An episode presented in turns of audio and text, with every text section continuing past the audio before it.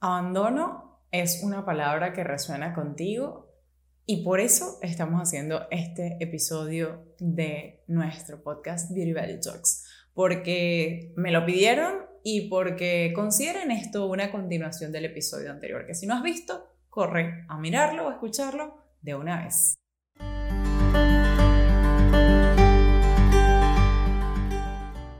Vamos a hablar de los cuatro tipos de apego que suceden en la infancia. Mencionábamos que es importante cómo hemos sido criados, cómo vivimos esos primeros años en conjunto con nuestros cuidadores, las personas que fueron significativas para nosotros, mamá, papá, abuelo, eh, nana, etc. ¿Por qué es importante? Cómo te hayas vinculado en esa etapa va a determinar cómo te vincularás posteriormente con tu pareja, con amistades e incluso con miembros de tu familia. Y para empezar a hablar de los tipos de apego, vamos a nombrar el apego seguro. Es el apego al que, al que todos quisiéramos apuntar, es un apego, digamos que ideal, eh, y es el apego necesario para un bebé. Todo bebé es una figura dependiente, una figura que cuando nace no puede sostenerse por sí misma y necesita que mamá y papá estén allí. Pero no solamente para lo básico que es la alimentación y la limpieza, no, sino también para que le den afecto, abrazos, besos, cariño, palabras de ternura eh, y todos estos gestos que ayudan a que el niño se sienta acompañado.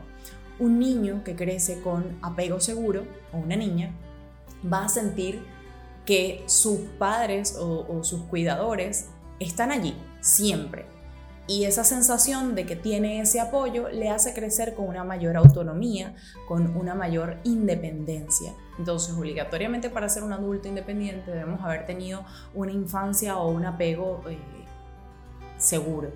Esto nos hace confiar en el entorno. Una persona que ha tenido un apego seguro confía en lo que sucede a su alrededor, no le tiene miedo al abandono y construye en el futuro eh, vínculos donde no tiene miedo a perder se entrega íntimamente y sus relaciones tienden a ser satisfactorias porque puede escoger, se siente segura.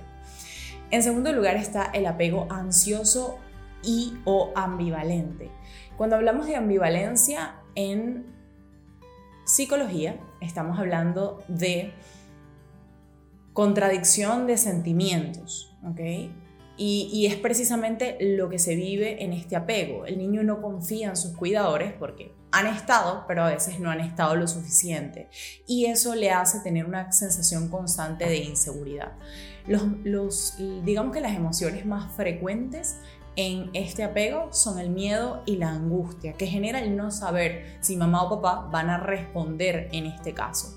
Eh, las personas que de alguna forma han tenido este apego exploran el ambiente de forma poco relajada y procuran no alejarse demasiado de sus cuidadores cuando son bebés, pero luego cuando son adultos se aproximan a las relaciones con miedo a que vayan a ser abandonados, con inseguridad, eh, hay temor de que la pareja no les, ame, no les ame y el ejemplo más común es la dependencia emocional. Cuando hablamos de apego evitativo, que sería el tercer caso, estamos hablando de que las personas han asumido en este caso los bebés, los niños, que no pueden contar con sus cuidadores. Esta persona definitivamente no ha respondido a las necesidades, lo cual le genera a esta persona sufrimiento. Y en consecuencia hay conductas de distanciamiento y suele confundirse con seguridad porque el bebé puede hacer cosas por sí misma, tiende a distanciarse, a aislarse, pero no lo hace porque se sienta seguro e independiente, sino porque rechaza a esta figura que no le cuidó lo suficiente. Entonces, digamos que eh, esa autosuficiencia eh, es como un mecanismo de defensa compulsivo ante la falta de estos cuidadores que no necesariamente estuvieron.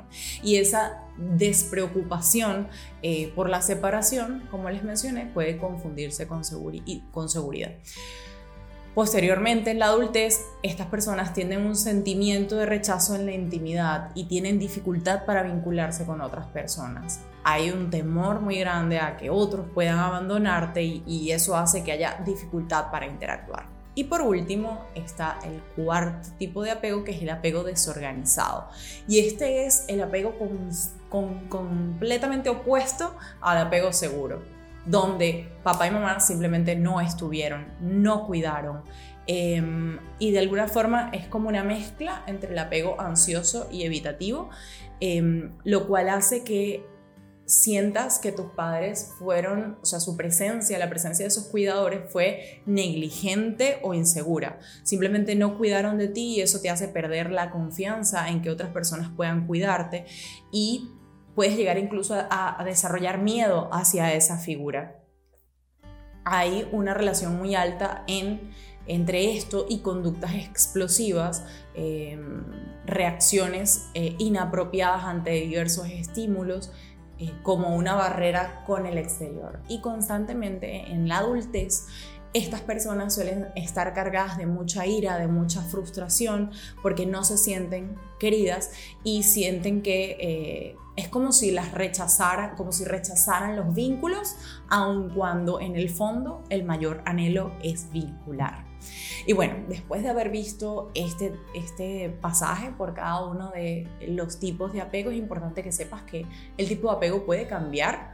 Eh, es decir, no importa cómo hayas sido criado en tus primeros años de vida y obviamente esto tuvo eh, una influencia en cómo te has vinculado de ahí en adelante, sin embargo, no tiene por qué ser para siempre.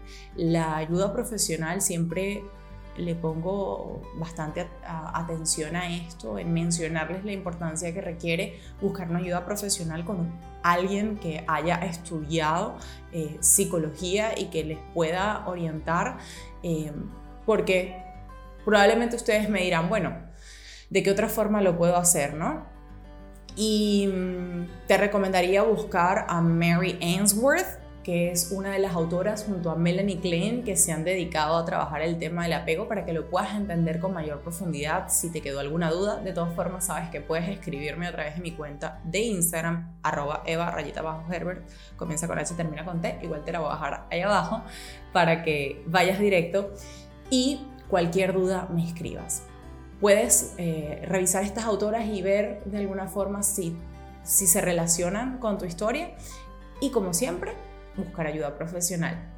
Muchísimas gracias por haber escuchado este episodio de Beauty Value Talks, un poco diferente a los que usualmente hacemos y quiero compartir, eh, como siempre, la posibilidad de que nos des like, comentes, sugieras esto a tus amigas para que también puedan disfrutar de este podcast que con tanto cariño hemos preparado para ustedes. Será hasta la próxima. Chao.